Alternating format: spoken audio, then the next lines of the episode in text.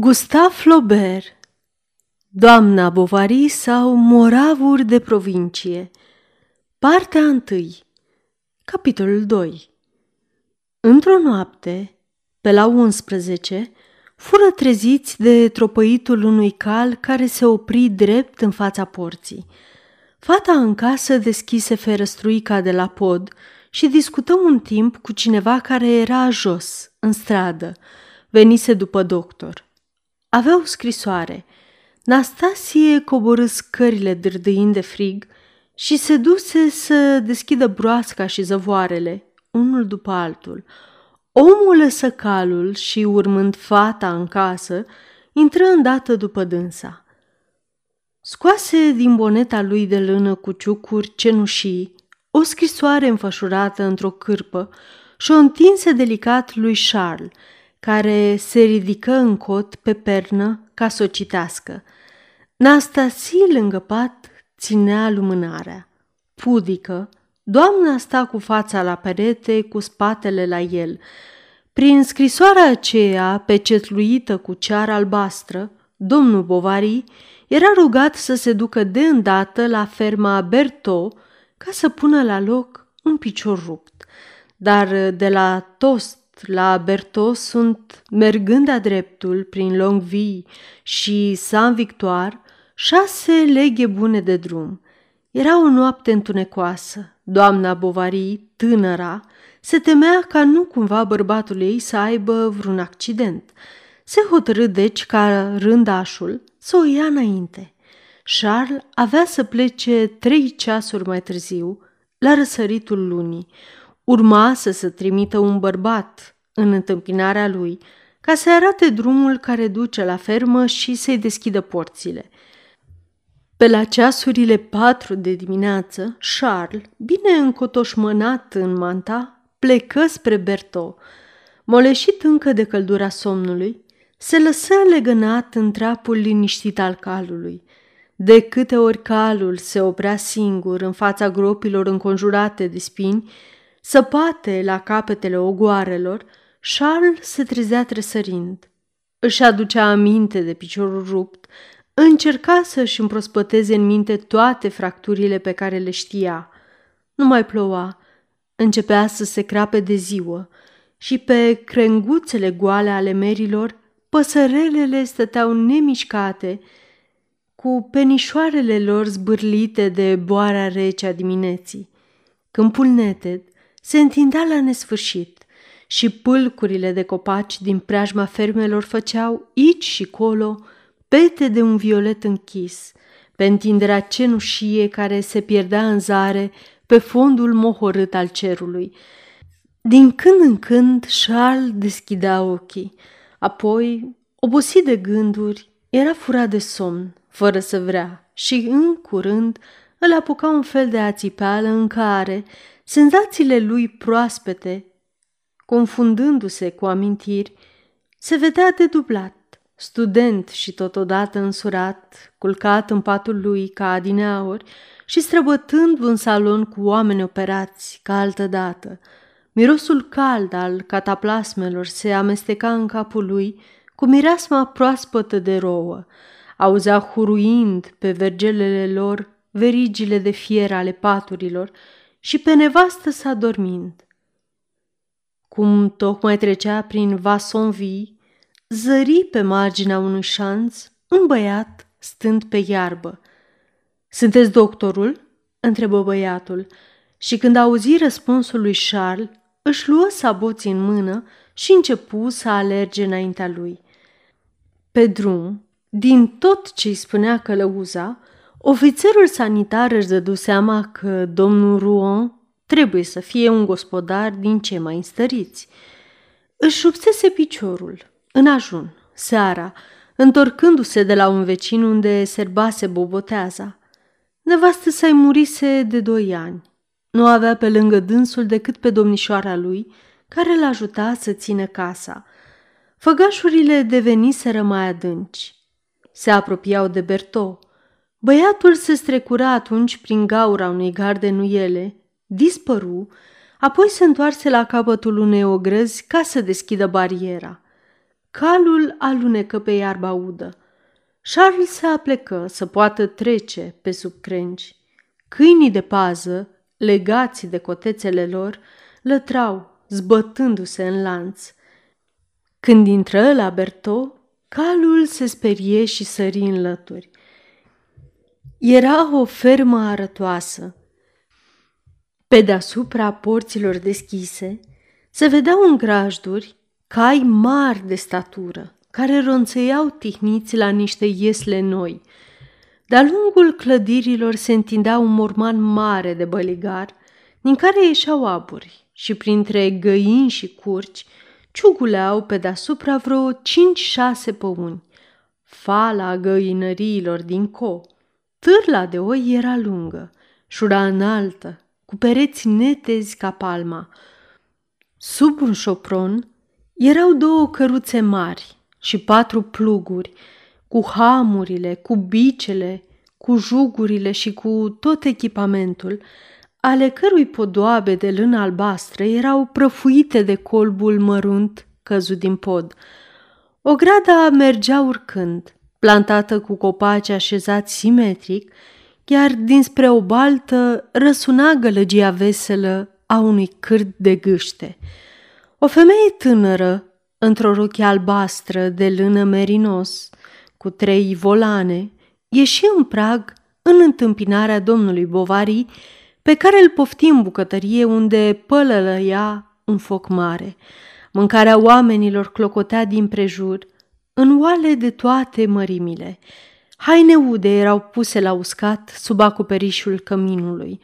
Lopățica, cleștele și vârful foalelor, toate de o mărime colosală, străluceau ca oțelul șlefuit, iar de-a lungul pereților se întindea tot soiul de ustensile de bucătărie, în care se oglindeau, inegal, flacăra luminoasă din sobă, la oaltă cu primele licăriri ale soarelui bătând în geamuri. Charles sui la primul cat să vadă bolnavul. Îl găsi în pat, asudând sub plapumă, cu boneta de bumbac aruncată cât colo. Era un om scund, gros de vreo 50 de ani, cu pielea albă, ochii albaștri, cu chelie deasupra frunții și care purta cercei. Pe un scaun alături avea o carafă mare de rachiu din care își turna din când în când ca să-i mai vină inima la loc. Dar cum îl văzu pe doctor, se potoli și în loc să înjure cum făcea de 12 ore, începu să geamă încetișor. Era o fractură simplă, fără nicio complicație. Charles nici n-ar fi cutezat să-și dorească una mai ușoară. Atunci, amintindu-și felul de a se purta al profesorilor lui la patul răniților, își îmbărbătă pacientul cu tot felul de glume și mângâieri doftoricești, care sunt ca uleiul cu care ungi pistoriul. Ca să facă rost de atele, căutară în droșcărie o legătură de șipci. Charles alese una – o tăie în bucăți, o netezi cu un ciop de geam în timp ce fata, în casă, rupea niște cearșafuri ca să facă feșe, iar domnișoara Emma se străduia să coasă niște pernițe. Cum nu-și uh, găsea repede cutia de lucru, tatăl ei își pierdu răbdarea. Emma nu-i răspunse nimic, dar cosând, se înțepa la degete și le tot ducea la gură ca să le sugă. Charles fu surprins de albeața unghiilor ei. Erau lucioase, ascuțite la vârf, mai curate decât fildeșurile de viep și tăiate în formă de migdală. Mâna ei, totuși, nu era frumoasă, poate nu destul de palidă și cu osișoarele degetelor ca muscate. Era și prea lungă și fără mlădieri molatice. Ceea ce avea frumos era ochii deși căprui, păreau negri din cauza genelor, iar privirea ei te întâmpina deschis, cu o îndrăzneală candidă. De îndată ce termină pansamentul, doctorul fu poftit chiar de domnul Ruo să îmbuce ceva înainte de a pleca. Charles coborâ în sala mare de jos. Pe o măsuță La picioarele unui pat mare, cu baldachin îmbrăcat în stambă, pe care erau zugrăviți niște turci, se aflau două tacâmuri cu pahare de argint. Dintr-un dulap înalt de lemn de stejar, așezat față în față cu fereastra, venea un miros de stânjenei și de ceașafuri jilave. În colțuri erau așezați la rând, pe jos, în picioare, niște saci de grâu. Era tot ce nu încă puse în hambarul de alături, în care te suiai pe trei trepte de piatră. Ca să împodobească locuința, agățase într-un cui, în mijlocul peretelui, a cărui zugrăveală verde se cojea sub silitră, un cap de minervă, în creion negru, încadrat într-o ramă aurită, care avea scris jos cu litere gotice Scumpului meu tată. Vorbiră mai întâi despre bolnav, apoi despre vreme, despre ger, despre lupii care cutreierau noaptea pe câmp. Domnișoara Ruo se plictisea la țară, mai ales acum când căzuseră pe capul ei aproape toate grijile fermei. Cum în cameră era rece, dârdâia mâncând, lăsând să-i se vadă puțin buzele cărnoase pe care, când tăcea, avea obiceiul să și le muște. Gâtul îi ieșea dintr-un guler alb, răsfrânt. Cele două pale negru de păr, atât de linse încât păreau dintr-o bucată, erau despărțite în creștet de o cărare subțire, care se afunda ușor, urmând curba craniului și de-abia descoperind vârful urechii, se împreunau la spate într-un coc mare, cu o mișcare unduioasă spre tâmple, lucru pe care medicul de țară îl văzu pentru prima oară în viața lui. Umerii obrajilor erau trandafirii. Purta ca un bărbat un lornion de baga, petrecut între doi nasturi de la un corsaj. Când Charles, după ce urcase să-și a rămas bun de la Moș se întoarse în sală înainte de a pleca, o găsi în picioare, cu fruntea lipită de geam, privind în grădină unde haracii fasolelor fusese răculcați de vânt. Emma se întoarse. Căutați ceva?" întrebă. Cravașa, vă rog, răspunse el, și spunând asta începu să scotocească pe pat, pe după uși, pe sub scaune. Cravașa îi căzuse jos, între saci și perete. Domnișoara Emma o zări și se aplecă peste saci.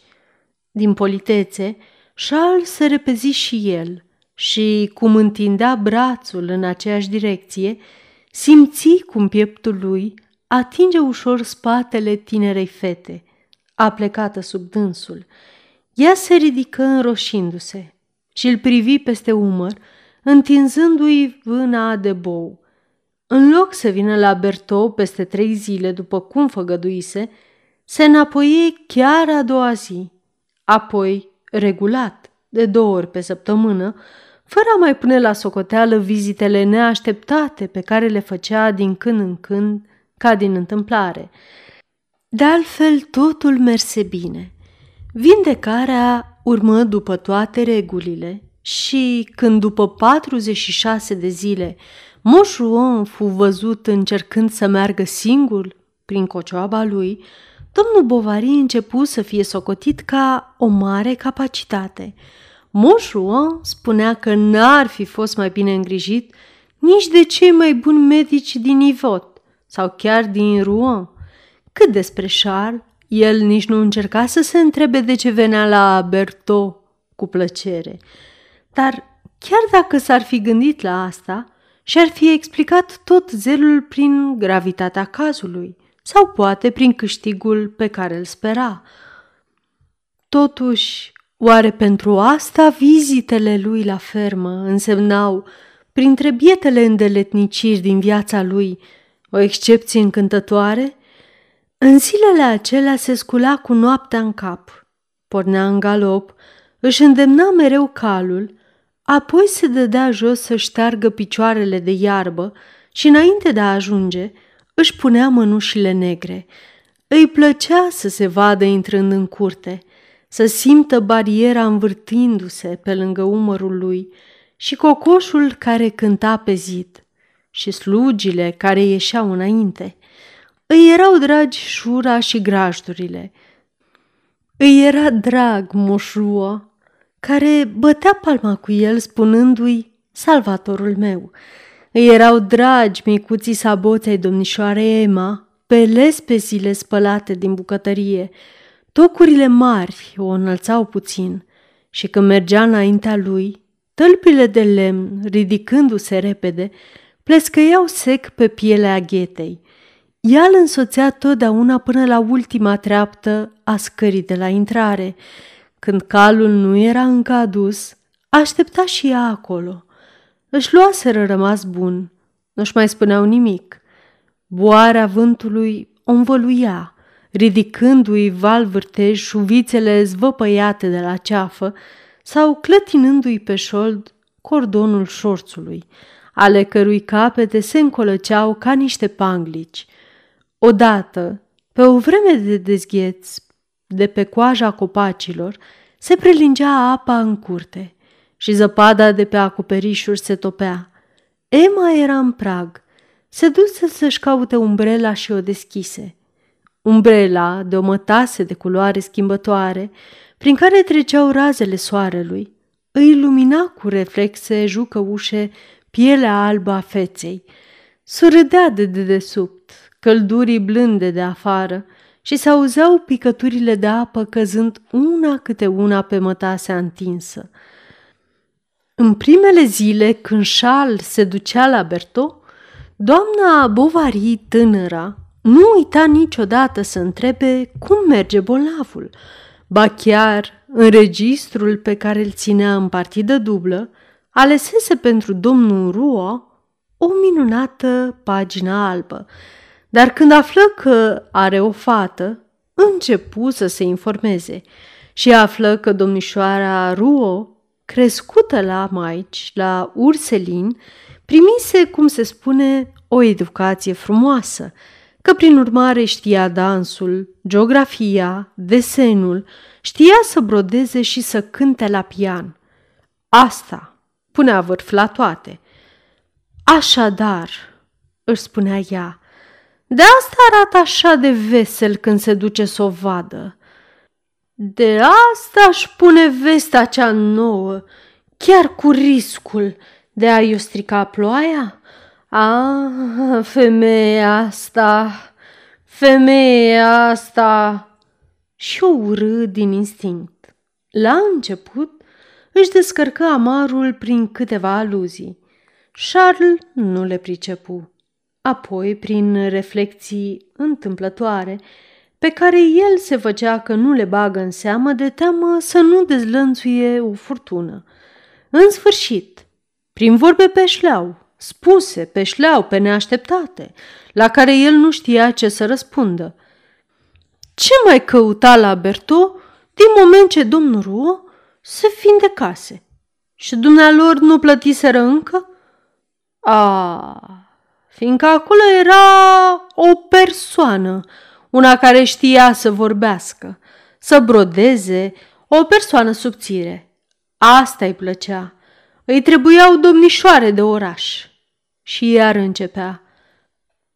Fata lui Moșruo, domnișoara de oraș. E, asta -i. Bunicul lor a fost cioban și a un văr care era cât pe ce să treacă pe la jurați – pentru răniri cu prilejul unei încăierări. Nu-i cazul să-ți dai atâtea ifose, nici să apari duminica la biserică în rochie de mătase ca o contesă.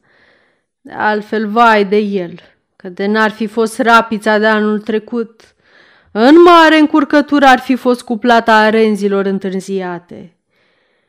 Dele Hamite, Charles nu se mai duse la Bertot. După multe plânsete și sărutări, într-o mare explozie de dragoste, Eloise îl pusese să jure, cu mâna pe Evanghelie, că nu o să se mai ducă. Se supuse deci, dar tăria dorinței lui protesta împotriva purtării sale supuse și printr-un fel de ipocrizie naivă socoti că această interdicție de a o vedea îi dă dreptul să o iubească. Și apoi văduva era slabă. Avea dinți lungi. Purta vara și iarna un mic șal negru, al cărui colț îi atârna între omoplați. Avea o talie țeapănă, strânsă în niște rochii ca un fel de teci, prea scurte, care lăsau să-i se vadă gleznele, cu șireturile pantofilor largi, încrucișate pe niște ciorapi cenușii. Mama lui Charles venea să-i vadă din când în când, dar după câteva zile Nora reuși parcă să o atragă de partea ei și atunci îl scrijeleau cu reflecțiile și observațiile lor. Nu era bine să mănânci așa de mult. De ce dă totdeauna un păhărel de rachiu oricui intră în casă? Ce încăpățânare să nu vrea să poarte o flanelă! La începutul primăverii se întâmplă ca un notar din Youngville, care avea în păstrare fondurile văduvei Dubuc, profitând de o mare prielnică, să plece cu un vapor, luând cu el toți banii biroului de notariat. Eloise, cei drept, mai avea pe lângă partea dintr-o corabie, evaluată la șase mii de franci, și casa din strada Saint-François. Și totuși, din toată această avere, atât de trâmbițată, nu apărură în căsnicia lor decât vreo câteva mobile și niște zdrențe, Lucrurile trebuiră să fie limpezite. Casa din Diep se dovedi a fi roasă de ipoteci până în temelie. Ce anume dăduse ea în păstrarea notarului, numai Dumnezeu știe, iar partea ei din corabie nu trecu de trei mii de franci. Așadar, dumnea ei mințise. În disperarea lui, domnul Bovari tatăl, trântind un scaun de dușumea, o învinui pe nevastă sa că și-a nenorocit feciorul, înhămându-l cu o mârțoagă ca asta, ale cărui hamuri nu făceau nici cât pielea. Veniră la tost, urmare explicațiile, scenele, aruncându-se în brațele lui Charles, Eloise îl imploră, plângând, să o apere de părinții lui. Acesta voi să le vorbească în favoarea ei, Supărați, părinții plecară, dar lovitura fusese dată. Opt zile după aceea, pe când întindea niște rufe în curte, Eloise începu să scuipe sânge. Și a doua zi, pe când Charles era întors cu spatele, ca să tragă perdeaua la fereastră, i-a spuse numai Ah, Doamne! Scoase un oftat și leșină murise. Ce consternare! Când se isprăvi totul la cimitir, Charles se întoarse acasă. Nu găsi pe nimeni jos. Urcă la etaj, în cameră. Îi văzu rochia care mai atârna la picioarele patului și atunci, sprijinându-se de birou, rămase așa până seara, pierdut într-o visare dureroasă. La urma urmelor, ea îl iubise – Sfârșitul capitolului 2